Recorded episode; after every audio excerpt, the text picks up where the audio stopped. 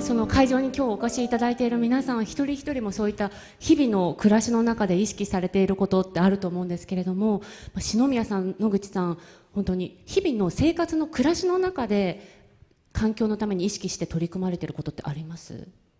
その大きな清掃活動っていうのはもちろんあると思うんですけれども日々の小さなうんそうですね、まあ、僕はあのトレーニングしたりとかして海に行ったり、まあ、ビーチ行ったりとかした時に、まあ、やっぱりプラスチックごみとかビニールごみの多さっていう、まあ、いつもねあのちょっと辟易とさせられるんですけども、まあ、そういう時に、まあ、全部はねその瞬間にはもう拾いきれないのでもう1個2個でもいいからとりあえずその海からあげてそれで持って帰るようにはしたいなと思ってますね。はいまあ、そういうなかなかそういう、ね、特別なみんなで拾うっていう時間が作れればいいですけどそういうことができない場合でも、まあ、そうやって一人一人がねなんか自然の中にあるものを1個2個拾ってくればいいんじゃないかなと思いますけども、はい、でも本当にそういう一つ一つの小さなところからっていう。でもそうですよね。例えばこの富士山のこのねコスモアースコンシャスとあとがないんだ あコスモアースコンシャスアクトもそうですよね。やってることはね例えば富士山が世界遺産になったりするとねゴミがなくなったから世界遺産っていうわけじゃないんだけど、まあ、みんなそう思うしね。だからこうなんか世界遺産になるとドーンってこうみんなが注目するじゃないですか、まあ、これ一見派手ですよね。でもね僕らがずっとやってきたことは地味なことですよ。だって森って樹海ってゴミ拾ってるんですよ。やってる。だやってることはね極めて地味。一個一個はね。でもその地味なことがこう積み重なっていくと今5合目から上のゴミはほぼない。もうないところまで来たんですよ。まあ樹海はまだありますけどね。でも本当いいところまで来てるんですよ。だから一個一個は地味ですよ。ものすごく。でもそれは山登りもそうですよね。このだって一歩なんか僕,、まあ、僕は結構橋が長いから一歩が結構ありますけどね。たかだか一歩じゃないですか、ね、でその一歩の積み重ねのアップダウンしながら最終的に登って帰ってくるわけじゃないですか、まあ、海もそうですよね。だから多分、ね、多分僕らのやってることは何か結果だけを見るとね意外とこう特殊なことやってたりとか何か一見派手に見えますけどやってることは極めて地味ですよ、うん、そうですね。本当そうですよね、うん、もうあの目に見えないところでの作業とか活動の方が実は多かったりもしますし、うん、まあ、そこで、まあ、気持ちがね切れずに続けられるかっていうのが大事な気がするんですよね。だって本当に要するに115メートルっていうねその数字だけ見るとあれだけどやってることはだって地味でしょ？そうですね、まあ僕ら潜っちゃったらもう水中入ったらねあの誰も観戦できないんで。でもう60メートル70メートルったらもう映像だってね見えないですよ。真っ暗ですから。だから要するに僕らが見るのはまあその見るのはチャポンって行くぞチャポン。あとは上がってきて OK っていうそこでしょ？だ本当に一部しか人は見ないしね、ね。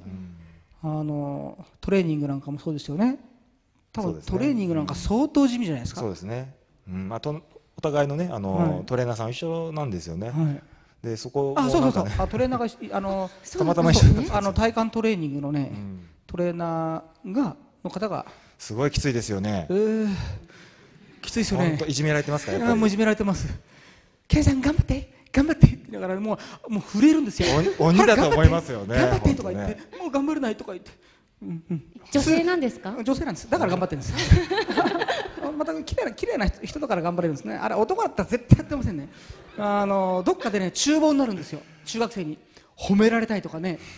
ありますよね。ありますね。褒められるとねなんか帰りああ今日褒められたとか言ってねそれが僕のご褒美なんですけどきついですよね。きついですよ本当に。地味なんですよトレーニングも、まあ、いろんなねアスリートがそのコアトレーニングとかねあの取り入れてますけどこんなにきついのかと思いますよね。マット1枚ですよ。マット1枚から動かないんですよ基本的にマットの上でやってるんですよねプルプルプルプルしますよねもうこうやってプルプルプルプルプルプルプルプル、うん、本当にねあれはねやってみないと分かんないですねもう本当にあの夏とかね2時間まあ1時間ぐらいやるとね T シャツ3枚か4枚買えますねこの世界だけででもまあそういうことですよね。そういう地味なことをやらないと、やっぱり派手なところもね、いけないし、続けていかないとっていうことですよね。だってこのね名前が覚えられないから見るけどね。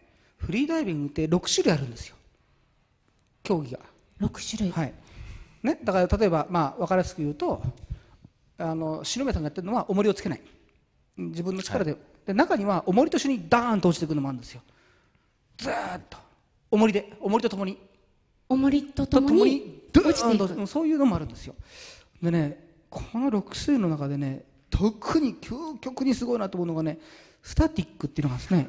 スタティック。スタティック。っていうスタティック。でこれはただ息をね止めるだけの種目なんですけれどもプールの中上でねこう水面でプカーンと浮かんで、まあ、一見するとちょっとねあの 土左衛門みたいな感じなんですけれども。浮いてるだけですよね。浮いてるだけでもう本当にこう、ね、なってるだけです。もう世界一地味な種目だなと僕思ってるんですけども、はい。要するに浮いて息吸わないんですよだからプールでプカプカ浮いてるんですよ。これ旗から見たら水死体ね。あじゃあかります？かります。プカプカ浮いてるの。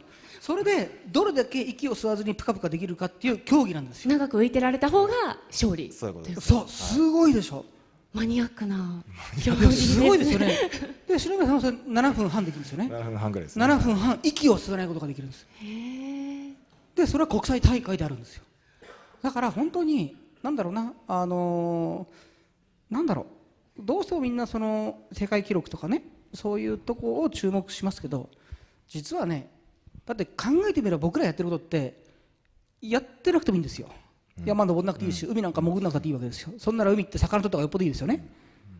生きていいくわけでね。だから僕らってね本当はすっごい無駄なことを本気でやってるんですよね。だって山なんかエベレストなんて行かなくたって誰も困んないですよねそう思いません？そうですよね。本当に僕もそう思います、うん。あのこんな海なんてこう潜んなくたっていいしなんでこんな苦しい思いしてやるんだろうってねちょっと我に返っちゃうこともね、ありますよね。そのね無駄なことを本気でやるから多分そこはね贅沢なんですよね、あので時にひょっとすると命も落とすでしょ？だから多分ねあの多分この感覚すごい近いと思うんですけどもし100%生命が保証されてる冒険ならね多分そこの魅力はね半減しちゃうんですよ、うん、そうですね、うん、やっぱり結果が分かんないからこそリスクがあるからこそかけるのがやっぱり面白くて。で最初からもう答えが分かっちゃってることとか 100%OK だなっていうものをやるんであればもうコンピューターの中でシミュレーションすればいいだけの話になっちゃうんですよね。でもそうじゃなくて自分の肉体をリアルに使ってどこまでできるかとかこれ一体どういう感覚になるんだろうなどんな景色があるんだろうっていうそういうところをやっぱりね見てみたいと思いますよね。だから変態なんです本当に偉大な変態。同じですよということであの会場の皆さんにもねそろそろお二人に質問したいことたくさん溜まってきてらっしゃると思うのでここで一旦質疑応答タイムにさせていただきたいんですが質問のある方ぜひ挙手をお願いできますか？早速上がりましたね。あどうぞどうぞどうぞ、はい。えー三重県から来ました杉本と申します。遠くから来ましたねはい、遠くから来ました。本当ありがとうございますありがとうございます。あ、楽しいお話ありがとうございます。えー野口さんに質問させてください。えーこの夏初めて、えー富士山に登ることにしました。そこで一つ問題が起こりました。えー富士山に行くためにスケジュールを決めました。そして二つ目に、えー資金も貯めました。しかし三つ目、友達が集まりません。友達に富士山の魅力を伝えたいんですけど私は登ったことがありません。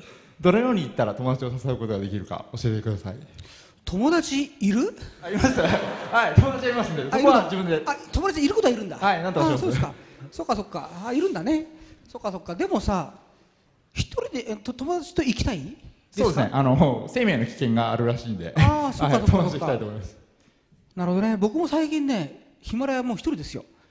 最初は何人から言ってましたけどね意外と一人が楽ってことに気づいてね。まああの本当最近一人で行ってまあ現地にしてればいますけどね。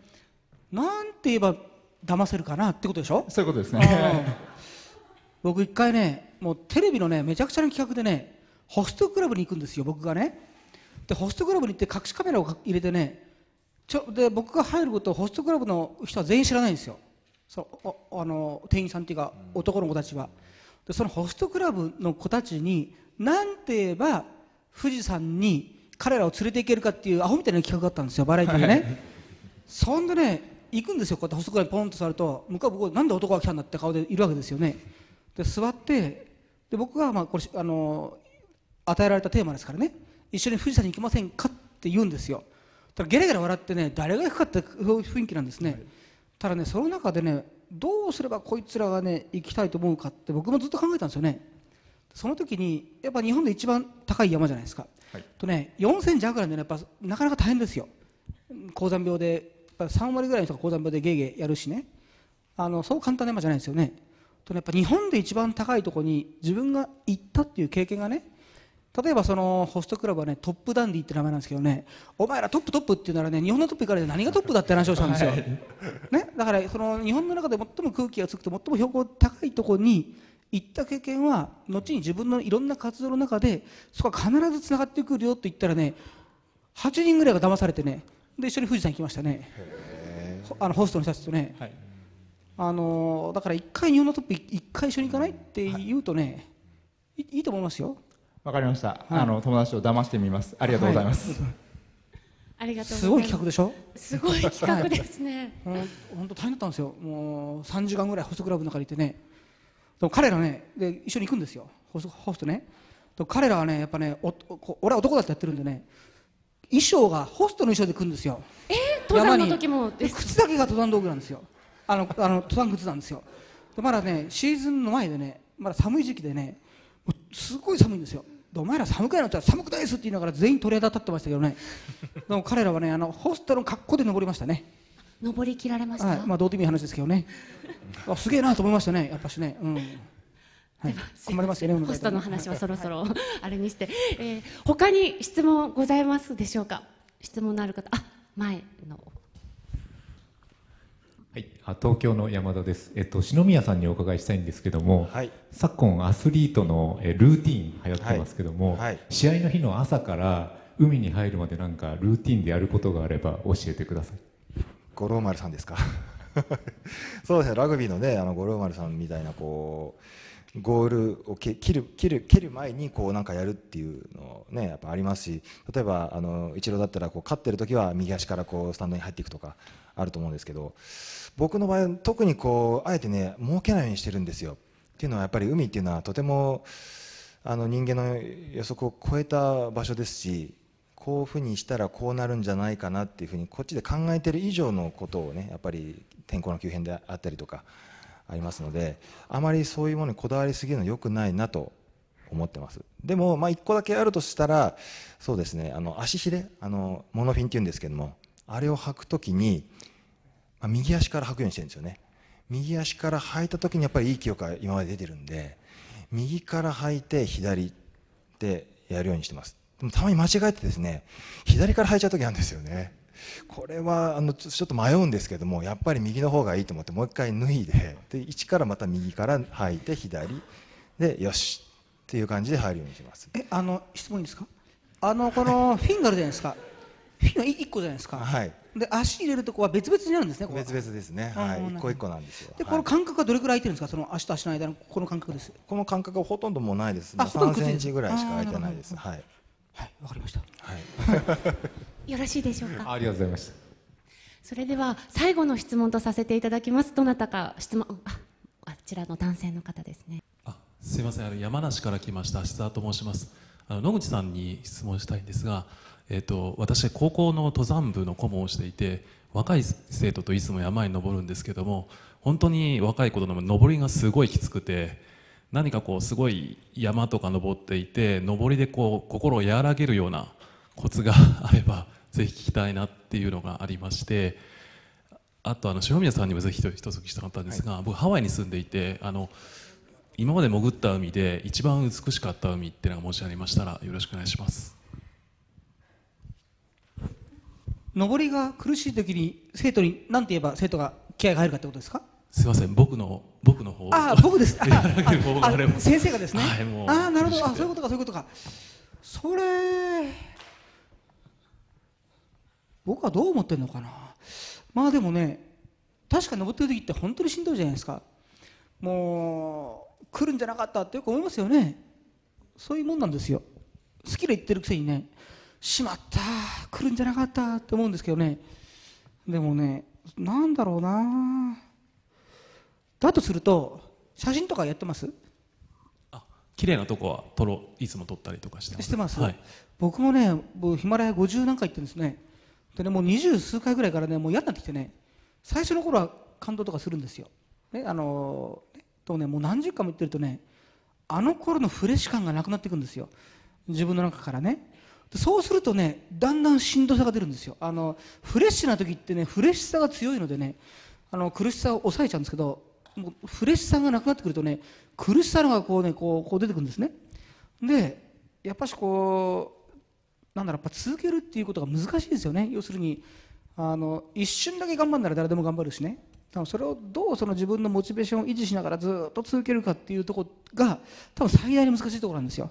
嫌になる時あるしね。その中で僕の中でいろいろ変化があって56年前にねあの、まあ、昔中高の頃写真部だったんですけどほんでその山を登る苦しいでこれをどう表現していけばいいかっていう中でね写真をもう一回始めたんですよね。でねツイッターかなんかでねなんか撮ろ何を撮ろうかなって書くとねもうみんなああだこだ言ってくるんでね。ああだこだ失礼ですね。まあいろいろ言ってくるんですよ。その中でねある人はね風を撮ってきてくださいって来たんですよ。風かと思ってね。風を撮る。で映像なら音が入りますけど写真でどう撮るんだろうと思ってねそれからヒマラヤ行くと1ヶ月半とか2ヶ月。風。がテーマに1個はいあの自分の中に入るんですね。登山家としていくと A 地点から B 地点の移動の積みかもうその繰り返しなんですよ毎日。早く出発して早く着いて早く出て次にも早く起きてなんですね。でも今度写真で撮ろうと思うと風と思うとテント張ってねずっと空を見てるんですよテントの横で。でどの時間帯が一番気流が荒れるかとかね。いやいや雲なんですね。雲の表現をどう撮ると一番それが伝わりやすいかなと思うとねずっと表にいるんですよ。おかげでね写真始めてから風邪ひきますけどね。もうしょっちゅうヒマラヤで風邪ひきますね。でもねなんか自分の中でもうヒマラヤ何回も行ってね俺はもうあの辺はよく知ってると思ってましたけど写真を始めてからね自分がねもう何十回もいつも自分が見てない世界を発見するんですよ。そうするとね初めてヒマラヤに行った時のようななんかワクワク感とかねドキドキがねまたこう膨らんでくるんですよね。だから本当ねあのいろんな工夫をしながらやっぱしてこう続けるっていうのはやっぱいろんな工夫をしながらね自分のモチベ,、ね、モチベーションが最大のテーマじゃないですか。ですね。はい。モチベーションが落ちるとねもう落ちちゃうんですよドーンと。でモチベーションが落ちちゃ落ちちゃった後のヒマラヤとね落ちちゃった後の潜りって苦しいはずなんですよ。やっぱそのねどう自分の中でいろんな変化を見つけながらどうやってモチベーションを維持するかっていう中で僕はね写真っていうのを始めてからその写真のバランス写真とこういろんなこう見るでそれを表現するっていうのと登山家の僕とのバランスがね非常に今今ねうまく取れてるんですよね。何かそういうことだと思いますね？わかりました。なんかモチベーションを高める何か考えたいと思います、はい。すいません。あとは帰ったらあんなことうふっとかね。まあいいんですよ。何でもね。はい。ねあと篠宮さんあはい。の海がね、はい。すいません。あの普段ハワイにいらっしゃるんですか？えあのハワイ大学に行ってたことがあって以前住んでたんですけど。あ以前住んでた、はい。あそうなんですか。あの実はですね僕もうすぐ11 11日からハワイハワイ島の方に行く予定なんですよ。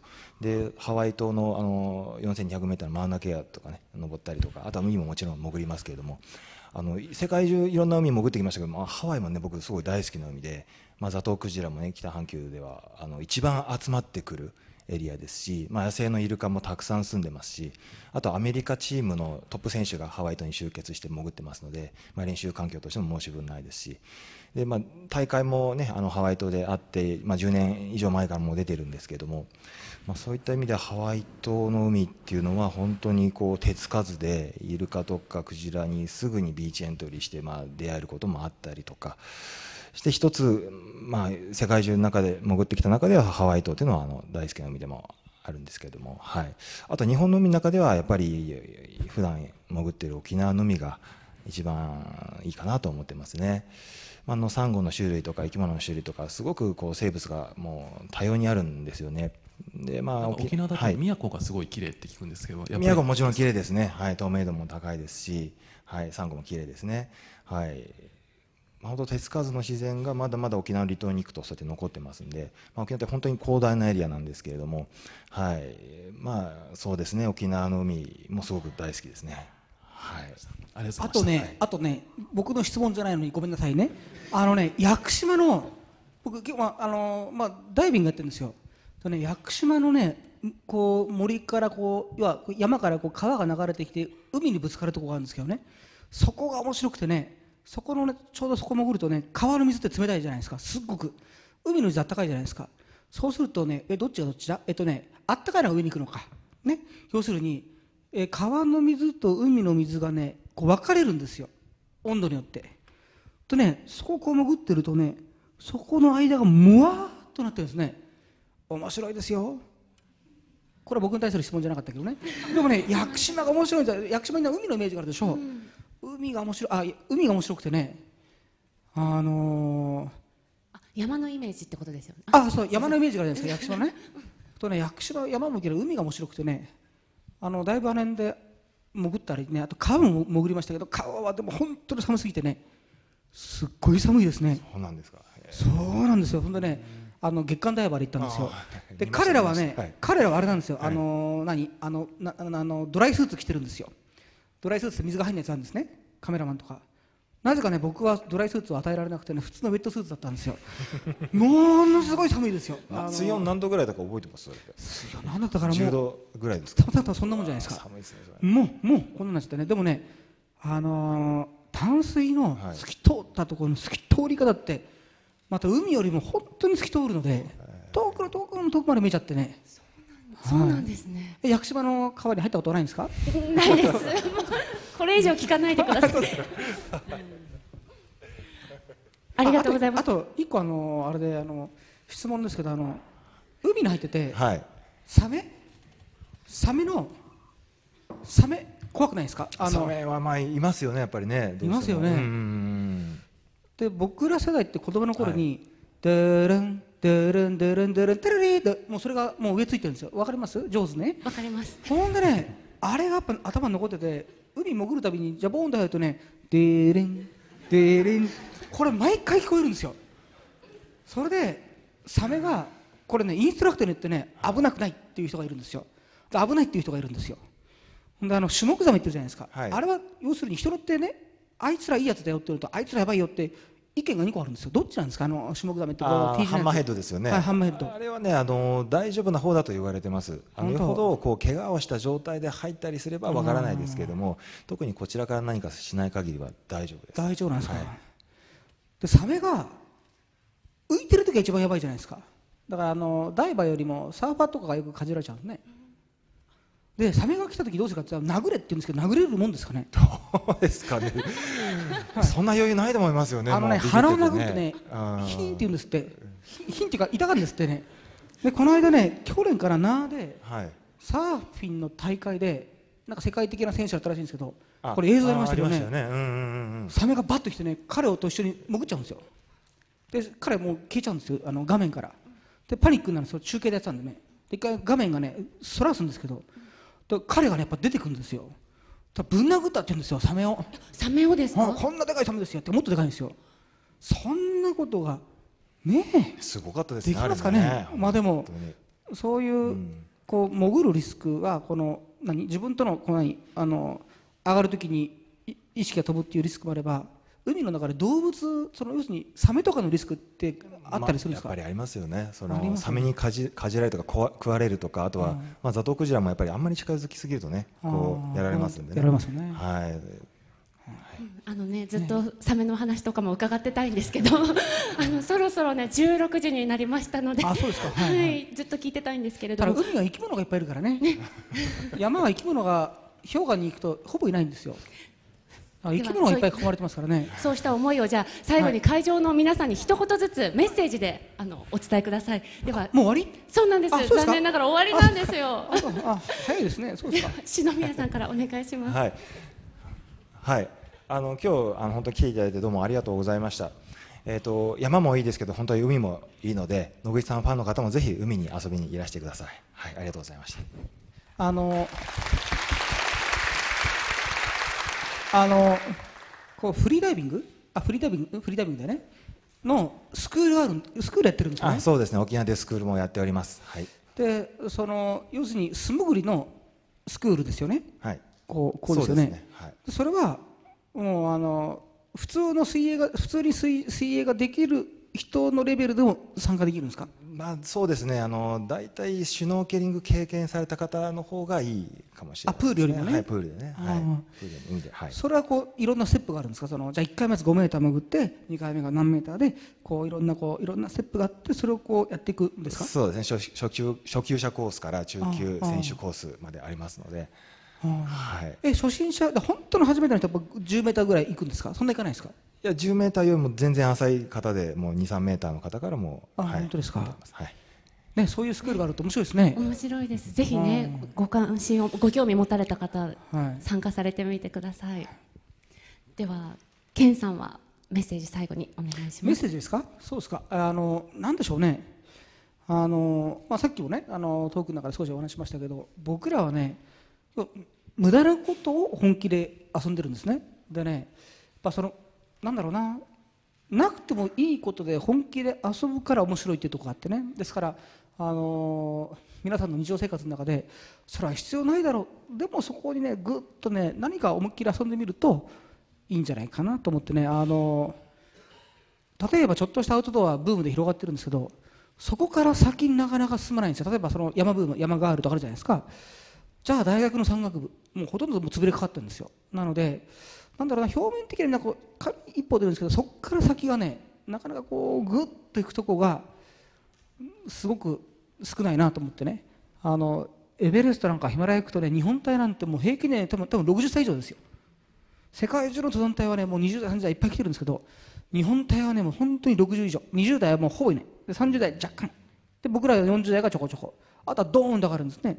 ですから本当ね若い人がねこうチャレンジとかもう世に僕らやってる無駄なことなんだけどそこに思いっきりやる何かねかけてみるっていう人がね少ないのでね何かこういう話のきっかけの中でねなんか無駄だけど思いっきりやってみようっていうことになればなと思ってます。ありがとうございます。あっという間でしたね。ねねえ。なんか今年短くない？ねえ。そんなことないんです。よ盛り上がったからなんですよ。もうちょっと時間があってもよかったねということで、はい。コスモアースコンシャスアクト野口健トークセッションこれにて残念ですけれども終了となります。今日のゲストはプロフリーダイバーの篠宮隆三さんでした。どうもありがとうございました。皆さん大きな拍手をお願いいたします。今日は本当にありがとうございました。